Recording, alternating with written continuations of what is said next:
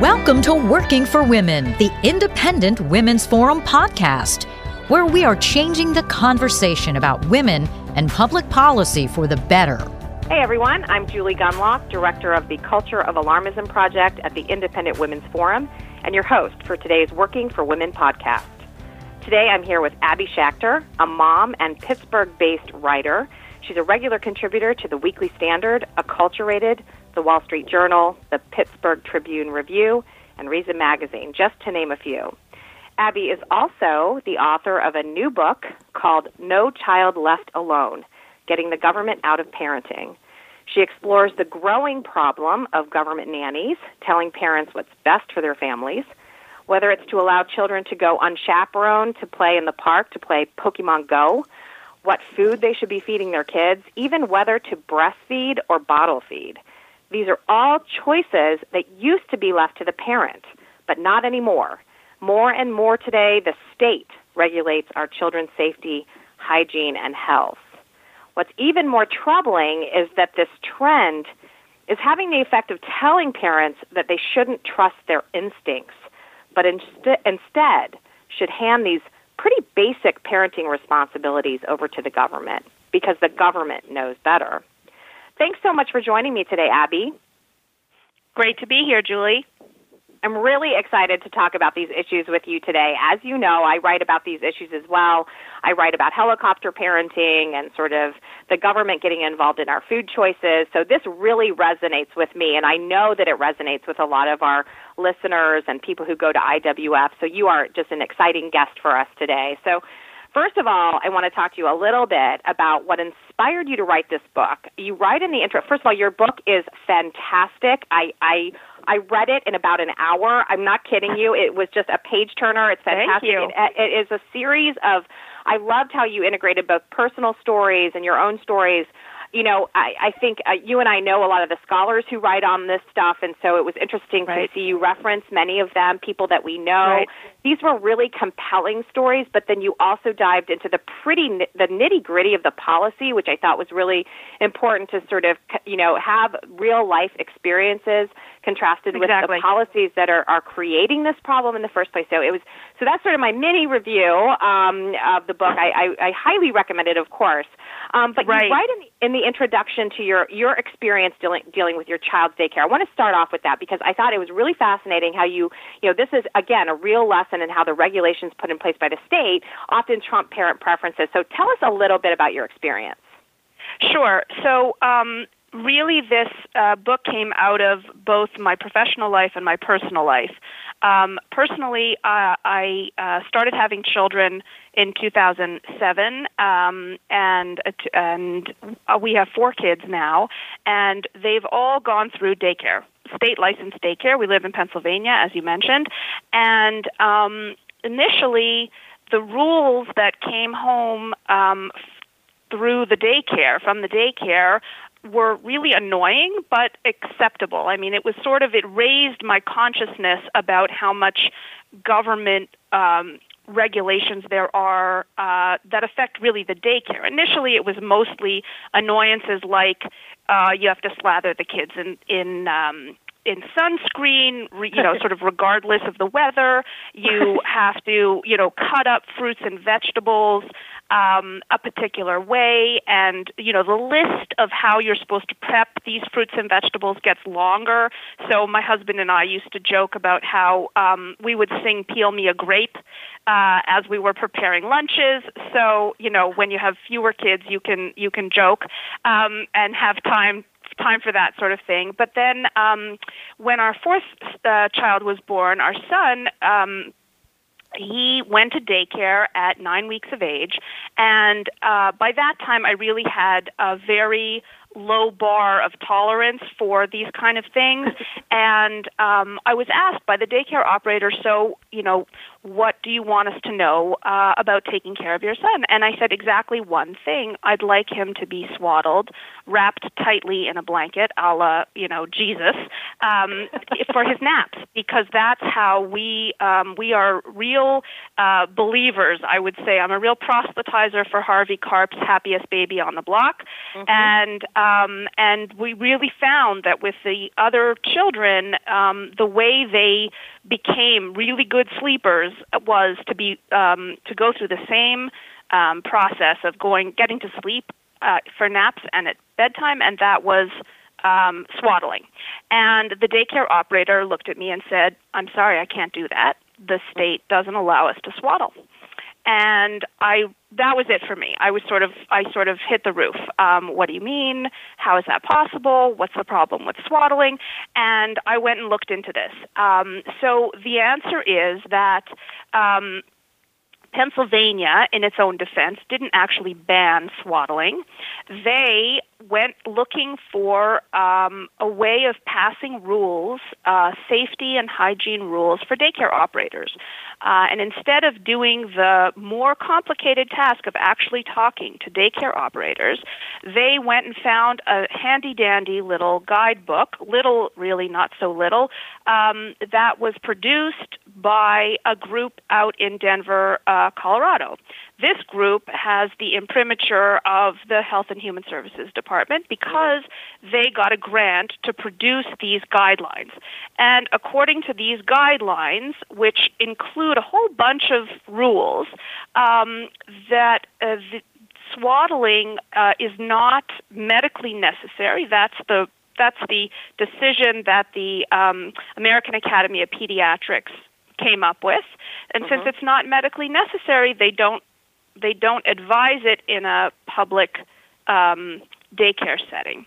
So what I found, the result of this work. I mean, I, I took my private indignation over his not being able to be swaddled, and I went and um, and I did sort of the my professional uh, put my professional hat on, and I did the research, and I found that really this is just one example where daycare is made very expensive. Why is that? Because there are all kinds of rules about um, like uh, like no swaddling that are put on the daycare operators. They include regulations about um, the safety regulations like the placement of hooks. Um, you know how far apart hooks can be um, because those are OSHA. Um, that's a totally separate department of the gov- agency of the department that looks into safety at um, public facilities. Uh, so there are all kinds of rules. Then there are rules about how many uh, ratios between students or um, you know the, the the kids and uh, the daycare uh, operators or professionals who are running the daycare. There, these ratios mean that you can only have certain number of professionals um, in the room uh, for the for a certain number of children. That means you have to hire more people. These these rules, each of them on top of one another, take time away from actually caring for the kids, and they uh, have costs. Um, as a result, uh, what I found was that daycare is now extraordinarily expensive, uh, more so than community college, let's say. You can pay, you're going to pay more for daycare per month. Uh, many families, you know, if they ha- uh, will have to really uh, extend themselves to pay for full-time daycare, versus say when they're going to send their kids to college. If they're going to state college, it may be less to send your kid to a, you know, semester of, of college or a year of college than it would be to send them to full-time daycare. Um, and so I um, and so that's really where I started. Um, and I decided that I, w- like you, I love Lenore Skenazy. I had been reading her blog, Free Range Kids. I I really sort of appreciated um, all of these stories about parents who were so frustrated because they made a private decision and um, a police officer, a principal, a uh, nosy neighbor got them in trouble with, um, you know, um, with uh, child protective services because they made a decision about their own, um, about treating their own kids yeah, and how I they were going to raise their own children. and and thank God for Lenore because I think she's she's like she's honestly like the best public servant we have out there in terms of reassuring moms. You know, I I wrote about my own experience with that being ch- being chided by a an FBI agent who was in the right. parking lot of my local grocery store. And and and I I laughed because the first person I called was not my husband after this man yelled at me it was Lenore. Because I, I was absolutely. Right. right. You have your one phone call. It's going to be to Lenore Skenazy if you get into this kind of trouble. That's exactly right. I mean, I, I've talked to other moms who say the first thing they do is check her website or write her an email because she's become this sort of the patron saint of of all like yes. baffled yes. mothers. And she's a clearinghouse.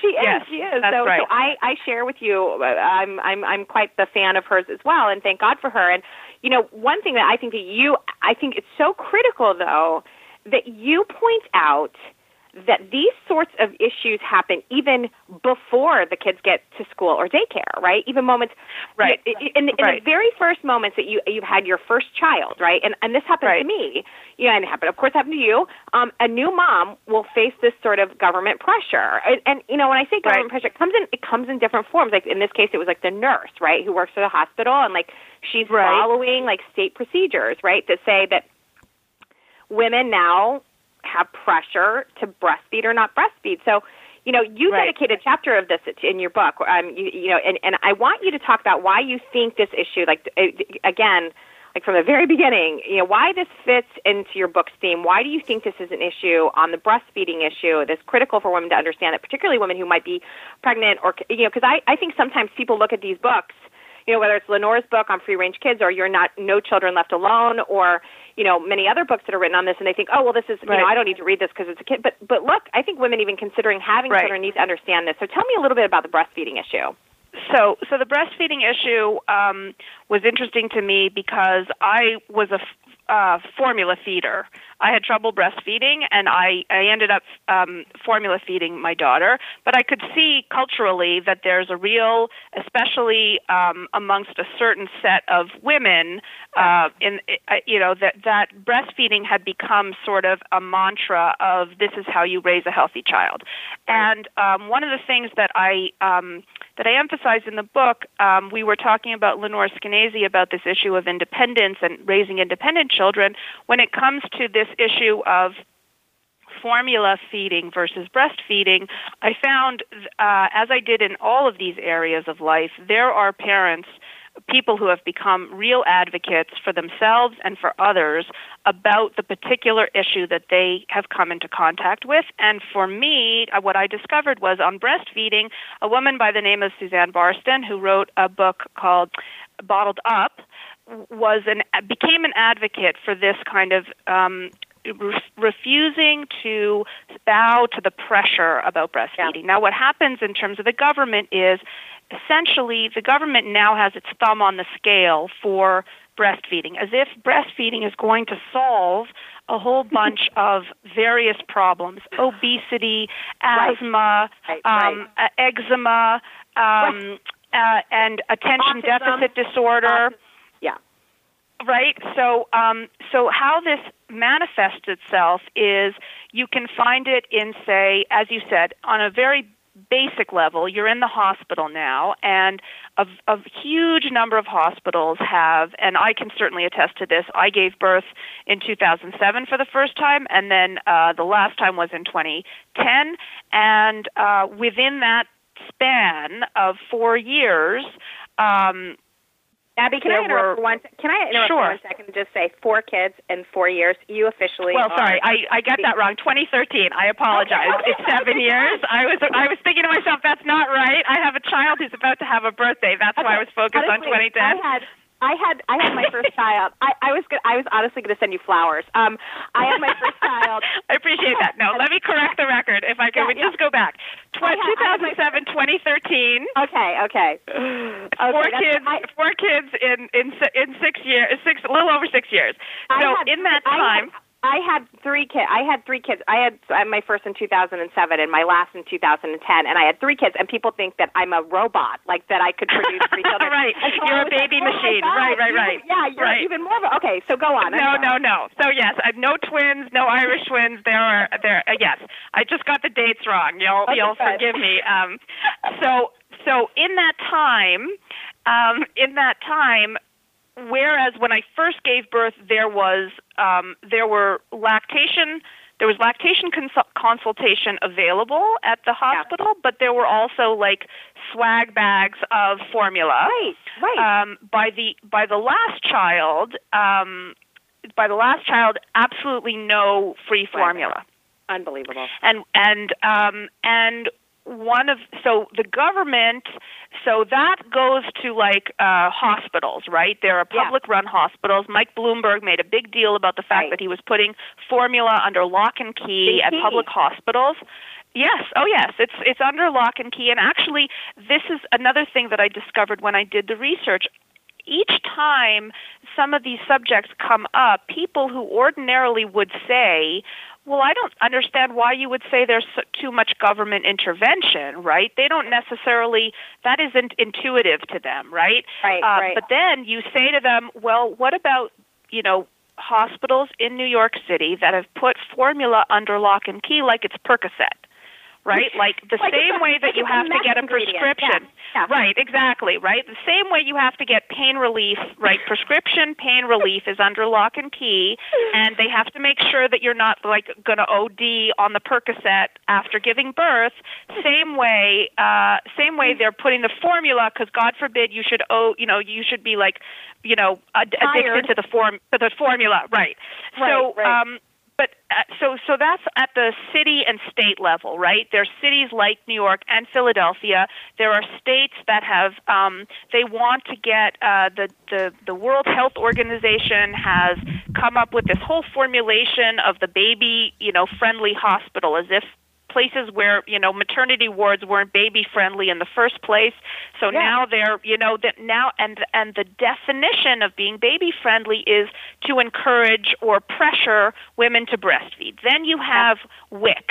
That is uh, like food it's a program government program like food stamps but it's particularly for women um, having babies. And the WIC program now um, will give you um, longer food benefits if you breastfeed, Wow. right? Wow. Versus if you're now, it is also providing, by the way, uh, low cost or even free formula. That was historically what it did because the idea was that these the women it was providing this formula to were not going to be breastfeeding. Now everything has gone 180 degrees and the idea is that we have to try and work very hard to get all women on the breast basically You know- to get you know, their babies on the breast. it's it's fascinating. You know, I breastfed all my babies, but I have to say, like, gosh, you know, I mean, there, look, there's benefits to both. I don't want to say I don't want Right. to be like like one is so much better because I think in some ways, you know, not having a million bottles to clean was kind of because I'm like that's that's obviously like keeping keeping things tidy is Right. a challenge for me. And so I was like, oh, thank God, no bottles to clean, less less like dishes. Right. Um, but then, but then also, I mean, I, you know, I had to sit, like I had to sit down, and like I couldn't. Right. You know, it was like it's like a pain in the butt. And so, and I know you have to. You also like early when they can't hold their own bottle, you have to sit down when you're bottle feeding. But anyway, so there's. But here's the thing, Julie. You and you and I having this conversation, like we can have Right. this conversation and oh. say, and you could say to me, Abby, I really think breastfeeding is much better, or I could say to you, Julie, the bottles are nothing compared to the fact that I could hand the baby off to my husband Right. and he could baby breast, you know, he he could feed the baby. Right. But get, here's the thing: why does the government exactly. have an opinion?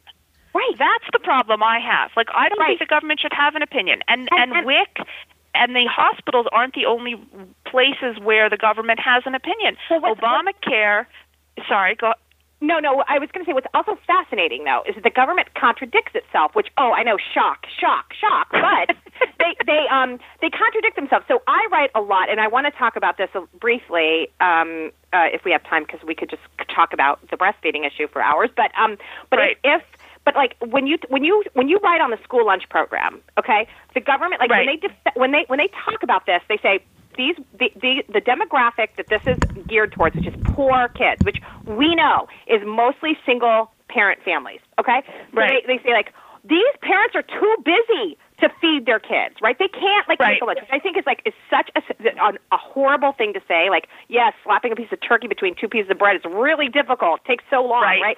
Right. So so like you know dumbing down expectations, but then they right. expect poor women who have like because they always say like they have four jobs, they expect them to be, like be home and breastfeeding their children. Like that that right. apparently well, that apparently poor women have like that are on WIC. They have time to do that, but they don't have time right. to make their kids a lunch. I mean, the right. Well, I think that this is exactly Yes, I mean this is exactly a problem that runs through all of these issues because, as you mentioned, the school lunch program.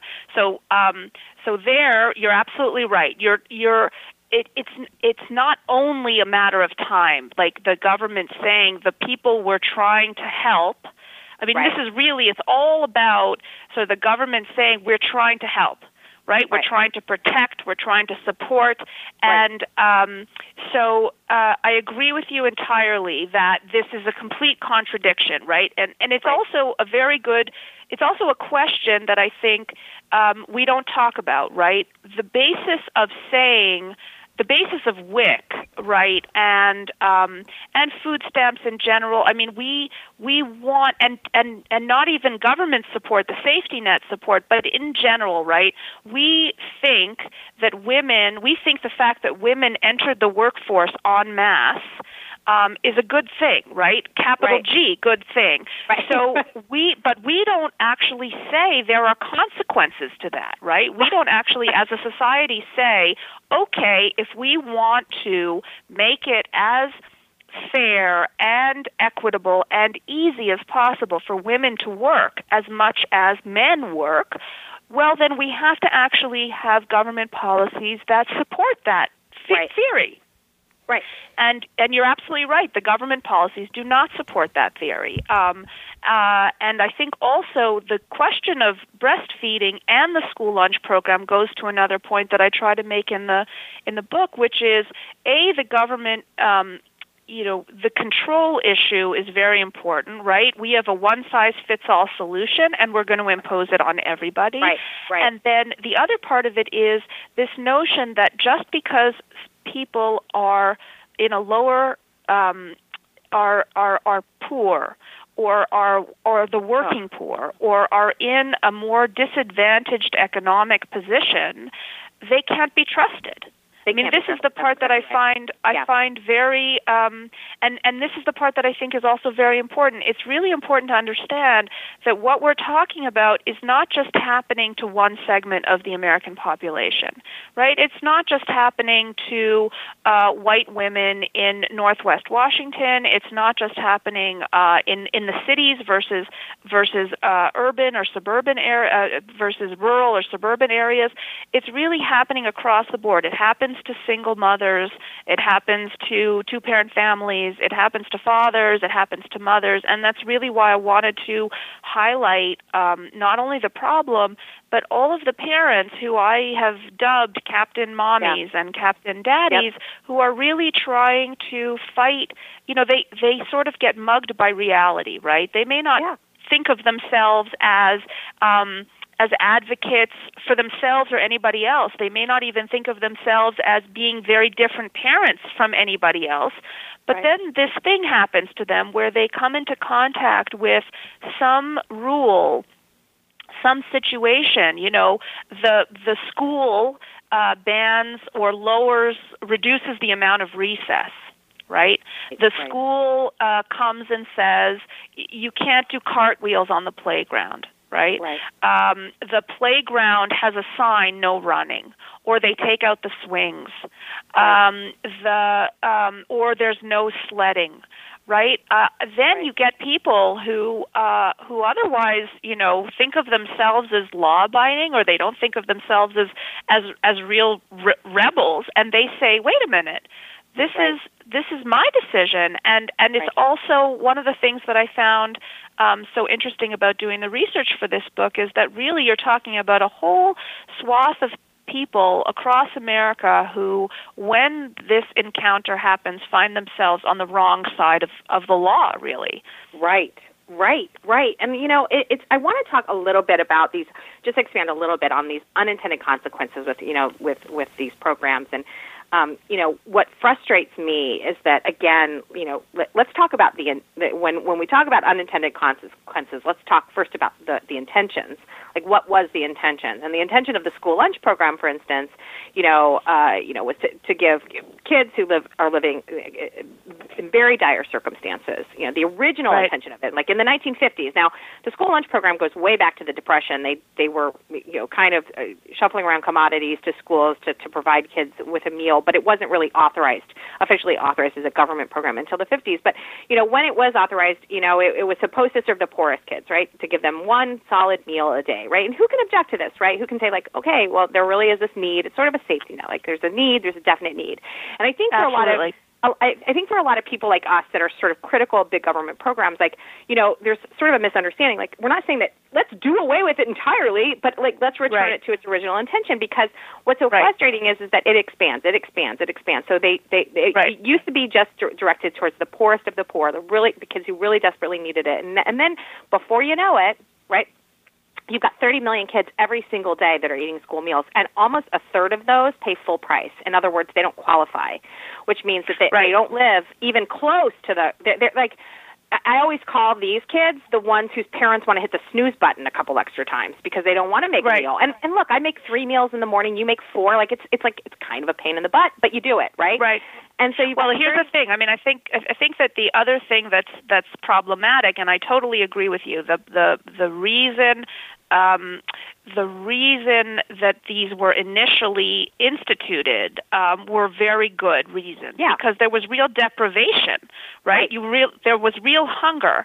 Um, starvation. As I've there was starvation and deprivation, and you really and and and and and this is something that the government does well because it says, look, we have access right? right? They're in schools. So we have them in the school, right. and we're just going to add this element that really is very important. Now, what it's come to mean, though, is that the National School Lunch Program now because of the risk factors of a percent of a percent of the population of school kids, now puts every school child on a restricted calorie diet. Right. Now, not every kid is on uh, is at risk for these um, these health crises that the school lunch program is trying to solve right. right. but it does have to follow a very broad model of a, what is a healthy diet right. so um, so as a result you've got a lot of kids who probably shouldn't be eating this kind of a diet for a variety of reasons, right? If you're a school athlete, you actually need more calories. You need more carbs. If you are other children actually need more fat, and the government is really against fat. Now, this would not, of course, it wouldn't be a problem if there didn't need to be one diet for everybody. Right. Right. Right. Um, right. And so this is really, you know, the the the Native American population in this country, which is which um, many of the children are on are on government benefits and programs like WIC, like food stamps. Unfortunately, that is the reality. Um, there's a huge incidence of lactose intolerance in the right. in the Native American population, but there's a mandate for milk yeah. right? Yeah. Whether it's lo- yeah, there's for cow's milk yeah. in these government programs, and right. and here's another complication: the government is trying to balance its um, is trying to balance the services it's providing, yeah. right, the school lunches, with its need to intervene economically in um, agriculture, right? So right. the U.S. Right. Department of Agriculture has has very different competing interests at work. They want to maintain dairy prices. They right. want to maintain the cattle, um, you know, cattle and meat prices because these industries are very large and they also are, you know, they are also sort of uh, plugged into the government system, pork. and as a result, they or and pork.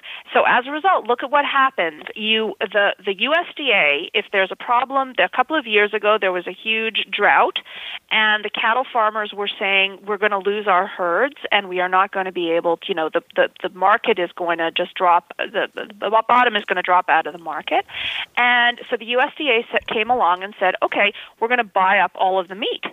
But right. guess who gets it? Right. The schools. Right. Because right. they've got to distribute it. Right.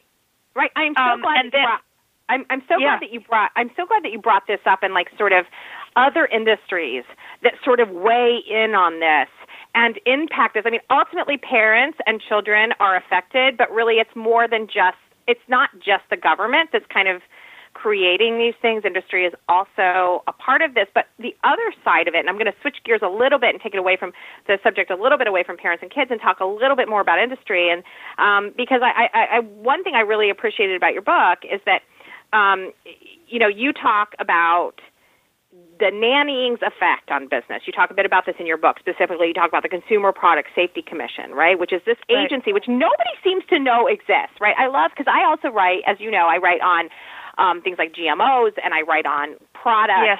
safety, like chemicals and preservatives in food and chemicals that make products more durable. And there's right. all this, you know, and you hear the environmentalists all like wring their hands and say, "Oh my gosh, these chemicals in these products, and everybody's going to be poisoned." And I say, you know, yes, you've done amazing work on pink slime. on the on the yes i am i am pro pink slime. I can i can like yes i'm very proud of that. Um but i but i will i will i will tell you but, but people seem to think that like their local CVS and their local Safeway is just a wild west that uh, that a business can put something on the shelf. It can be it's like um it's like Homer Simpson, you know how he puts the iridium rod in his right. pocket and goes home, right? Like, and like walks home, really, right? And he goes home, right? And, like people think you can do that, that you can put something that like literally is leaking toxins into the store aisle, and like, nobody's right. going to stop them. There's no regulatory architecture there that like protects consumers, and so I was right. interested that you brought up the CPSC.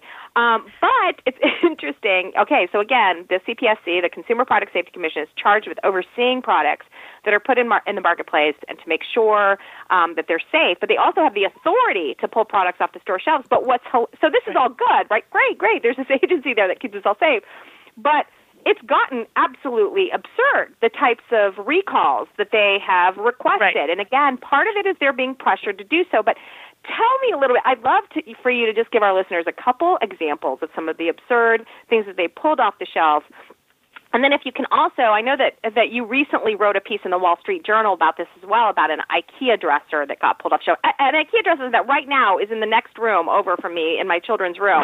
Um, yes, so yes. If you can it, talk talk a little bit about this agency, what it does, and and what kind of the absurd actions we've seen out of the agency recently.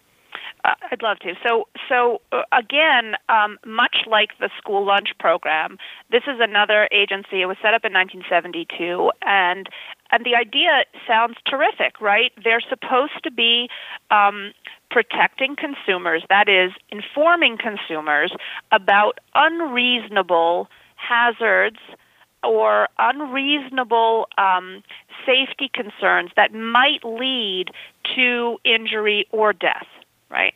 So uh, initially, you were talking about a very small, relatively small agency that's now got a much um, uh, that's the budget has ballooned and its mandate has ballooned, and this happens in a lot of um, in a lot of government agencies where the bureaucracy sort of um, it seems like it's as if it's organically expanding, um, and one of the ways that it does that is to expand its mandate. So now, um, so so there were certain there are certain things that you can think of and say, oh, the, the CPSC does a great thing, like um, concerns about lead, right? Um, so something they did uh, last year, which was I think a very good thing, was there's a shipment of toys from China, and they found that the levels of lead in these toys in the paint um, were too high because the um, standards, if there are standards in other countries, are going to be different than ours. And they said, you know, the toys are not coming into the U.S. Okay, great. Um, but here's the thing: they uh, the same year, last year, they recalled um, nearly 200,000 teething toys shaped like a monkey because the tail of the monkey could cause a child to gag, right, or choke potentially. That was the thing. Now, here's the thing: nobody, there were no injuries reported with this toy. Right? And I'm thinking to myself at the time, I was like, hold up, my baby sticks his fingers down his throat. Like he he he also gags on his hand. Like are, are we going to ban the hand? Like they're going to ban his hand? Like I I just found it sort of like ridiculous, right? Um, then there was a bicycle last year that they took off the market, a small number that they said, you know, like, but but you got to think like if they're taking this, you know, a hundred or five hundred bicycles off the market, how many do you think the company made? Right? Like the company is is you know you're you're trying to get a bicycle a kid's bicycle off the ground you make you know you have the money to make a few hundred then the government comes along and says no no no you're pu- they're gone why because the handlebars could become unstable and a child could fall you know from if the handlebars become unstable did the handlebars become unstable? Did a child fall? Did someone call the Consumer Product Safety Commission and say, my kid got hurt? No, Nothing. No, right, and this is the part that I that I find um, that I found so amazing about uh, reading. And and here's the thing: it's like an anxiety factory over there at the Consumer Product Safety Commission because they send out weekly recalls. And I got a sister-in-law who, when her children were younger, I I please I hope she's not reading them anymore, but she used to send me like she would contact me, forward me this email. It's really um, it's really amazing how many ways the government manifests itself as the worst helicopter parent in America because this is really the thing. We we we've now sort of turned the corner. I really think we have on this idea that parents should be overprotective, right? We right. see that there's harm that comes from saying your children can't do this and your children can't do that and don't go yeah. here and don't go there, right? But the government is worse than any parent in America because it says the bicycle handlebars could become loose and then it would become unstable and then the bicycle could cause the child to fall. And there might be an injury when none of this has not has ever happened. Yeah. Um and and this is where i say what how is it the government's business? How is this an unreasonable risk? Right? How is that an unreasonable risk of a product? And how, and and the results are that the companies have to swallow the costs. I, I want I want you to t- I want you to expand a little bit on that. I think you touched on something so so important that this is changing us culturally.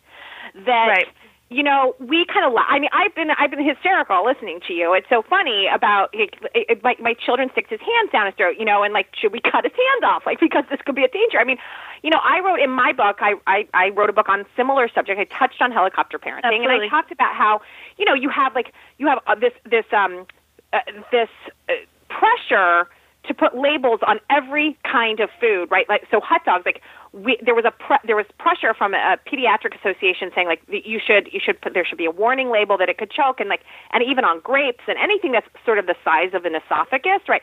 And I was like, right. what hap- what happened to like you know, parents cutting things up or actually chewing, like telling a child, like, chew yes, teaching, like, teaching your children how to chew. Yes, yeah, yes, like, chewing is like, important. Yeah chewing used to be like this was the guarantee that you did not choke, right? So choke, I mean, yes. I, I don't I, like what happened, right? And so I do honestly right. think we are becoming. You know, how there's these these articles out there that talk about how technology makes you more dumb, and it's true. Like I now cannot get to certain places without my iPhone because the map. I need the map. I, I right, right. sort of I have a I have a I have a cousin who's de- de- um, who's dependent on Waze. She says Right, that's right. the app that's changed her Yes, life. So yes, yes, I yes, totally and get that.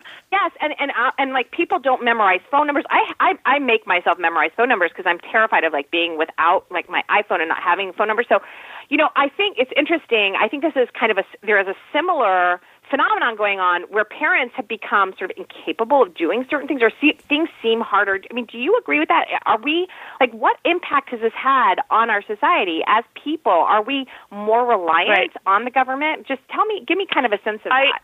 My feeling is that um, the part that we don't you know, Jennifer Senior wrote this really um, amazing book called "All All um, All Joy and No Fun."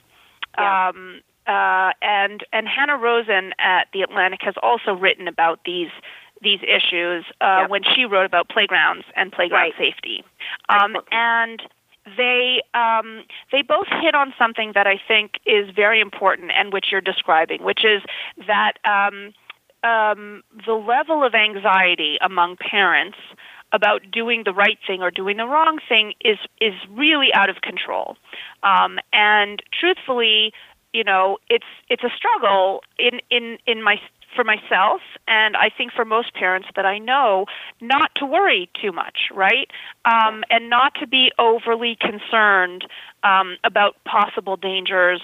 Um, you know, Lenore also talks about this that we that we have worst first thinking, right? Yeah. That we assume the worst is going to happen Right. just because we are we think we know what the possibilities are, but we don't Right. know what the probabilities are. And this Right. is the thing that I think makes these government sort of mandates worse because we think all right, so maybe I have crazy anxieties. All right.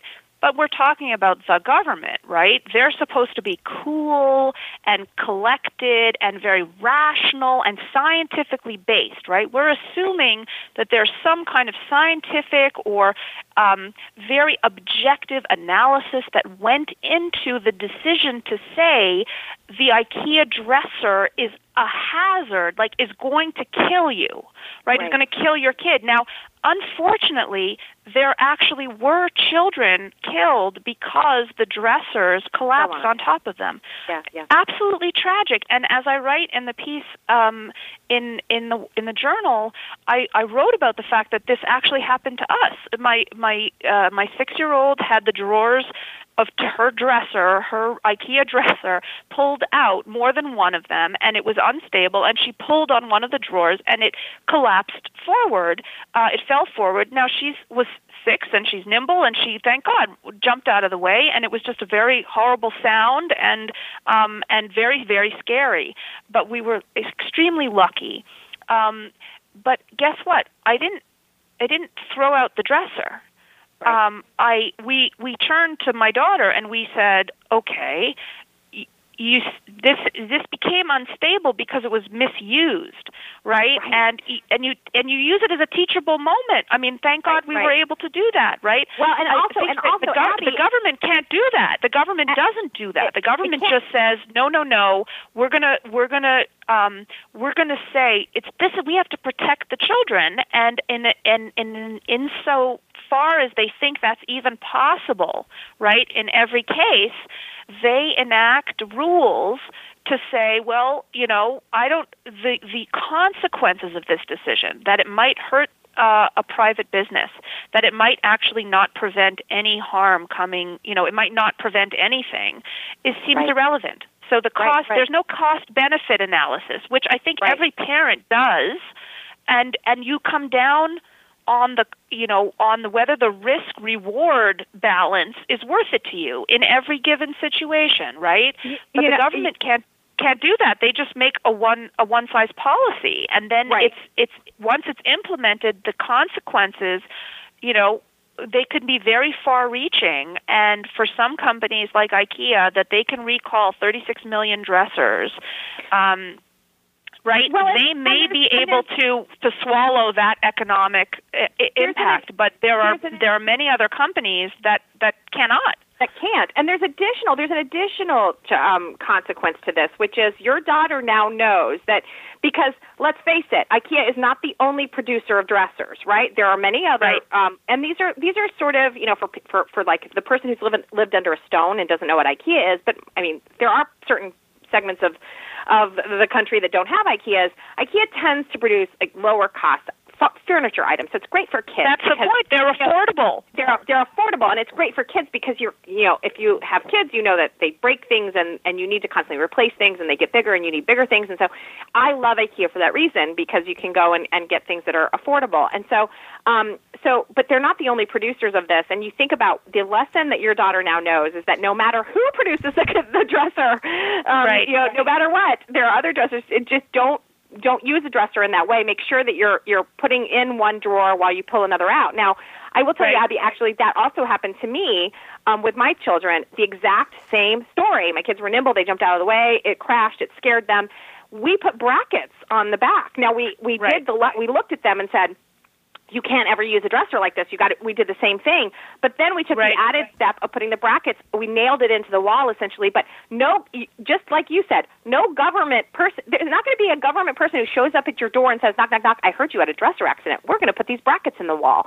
The only well, it's not only that; it's even worse than that. The fact is that that um, first of all, we're in terms of IKEA. Um, there was a there was a um, a spokesperson who said that this particular issue we haven't had in any other country. Why? Because they actually right. provide wall brackets with these dressers, and in every other country where they're sold, people actually install you them per the correctly. manufacturer's warning correctly.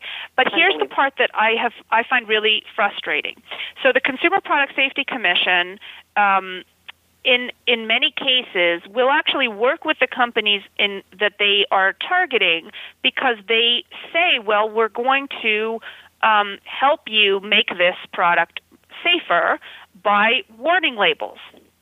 Yeah. How come it's the com- if if the Consumer Product Safety Commission, that is the U.S. government, has said, all right, we're going to try this warning label. If the warning label fails, why isn't it the Consumer Product Safety Commission's fault? Right, right, right. They are the ones who demanded the warning labels, and the warning labels failed. Right. right? And this is exactly what happened in the case of the IKEA dresser. It happened in the case of the Bumbo, um, you know, a baby seat. It, yep. These are these are products that were on the market. The government said um, we need a we need a safety we need a warning label. We need a dozen warning labels. It needs to be in this size type. It needs to be in this color. And then you know uh, uh, an accident happens. And that's the other thing that we have to remember. These are all accidents. Nothing is intentional right? Nothing happened that was meant to happen obviously. And yet terrible things happen. They're tragedies. Um, the question is can the government actually reasonably prevent these accidents? And the answer is no. And as a result, it's actually, um, I would say, it, it, it, it's in the interest of these agencies to manage expectations. And they don't seem able to do that, right? Their, their idea is, mac- is they're maximalists as opposed to being minimalists and um, and that's a, and that's another problem because it sends a, a very different signal to parents. Just as you were saying, um, why should it be that um, that reasonable people should need to go on a website from the Consumer Product Safety Commission to look up whether the teething toy they purchased for their baby is quote unquote uh, a hazard or not? Right. Right. right you right. you you make your best guess, and you right. you are not.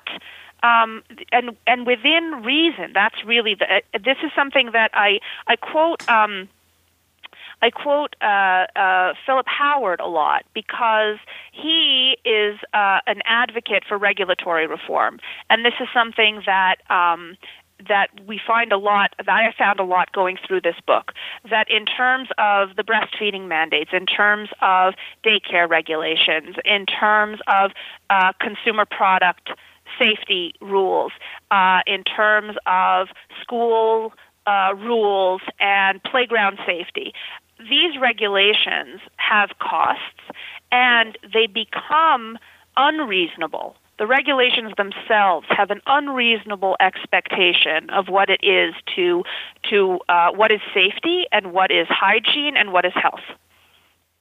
Uh, Abby, I have to say, I, I think you are so important, such an important, reasonable voice on this matter. It is uh, absolutely critical that this be exposed that the right. the sort of culture of alarmism when it comes to parenting, when it comes to raising kids, be exposed. And your book is is so such an an important addition to I think a really important conversation that has been ongoing. and and you have Thank really. you. I I'm, I'm I have to say I'm I'm kind of. We, we, I I know that. uh, We could go on and on about this, um, uh, but we I do have to wrap this up. But I will tell you, look, uh, to anyone listening, we haven't even touched the surface of Abby's book. She goes on to talk about specific school statistics that there have been some regulations put in place that are really, really harming our kids. She talks about the war on fun.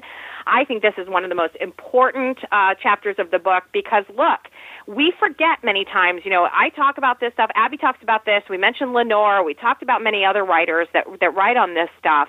And what is so often we talk about the economic costs and how it's making kids sicker and how it's making you know parents more frustrated. But what we what we talk what we often forget is that it makes parenting harder. It makes it less Yes. joyful. You know, we wonder why we have plummeting birth rates in this country. It's because who wants to be a parent when it is Right. it's no fun. Um, so Abby talks about that. She talks about the obesity police. I mean this is a really scary topic. You know, we have we have we have several problems in this country, and one of them, you know, and and and uh, you know, there there there are many many tentacles of this issue, but. You know, Right. obesity, uh, obesity is certainly something that we shouldn't deny as a problem. But are, are the government programs really making it better? I think I would I would contend, and certainly Abby does, is, is many of these programs are making it worse. So, so Right. I, I I cannot recommend. I want to say the name of the book again: No Child Left Alone: Getting the Government Out of Parenting. Um, Abby, where I know the book comes out in August. Where can people find your book when it comes out? Well, so you can um, order the book from Amazon. You can order the book from Barnes and Noble. These are uh, online. If you go to my website, which is captainmommy.com, you can get a link to ordering the book there. And um, and I I'm sure it'll be. I'm looking forward to seeing it in uh, actual bricks and mortars bookstores as well. So. Um, so that'll be um, so Great. those are the easiest places, either Amazon or BarnesandNoble.com or CaptainMommy.com. Well, I have to say too, in the introduction, I feel really bad. I did not mention that Abby is also a senior fellow at the Independent Women's Forum. So we also post all of her writing. So it's a good place, sort of a, a collection of her writing is also there at iwf.org. Um, so check check it out there, and we will also have links to her book there. Um, and again, her own website. Um, and and Abby, um, I mentioned some of the writings that uh, some of the magazines that you publish in. If you can just tell people again some of the places that you publish, Sure.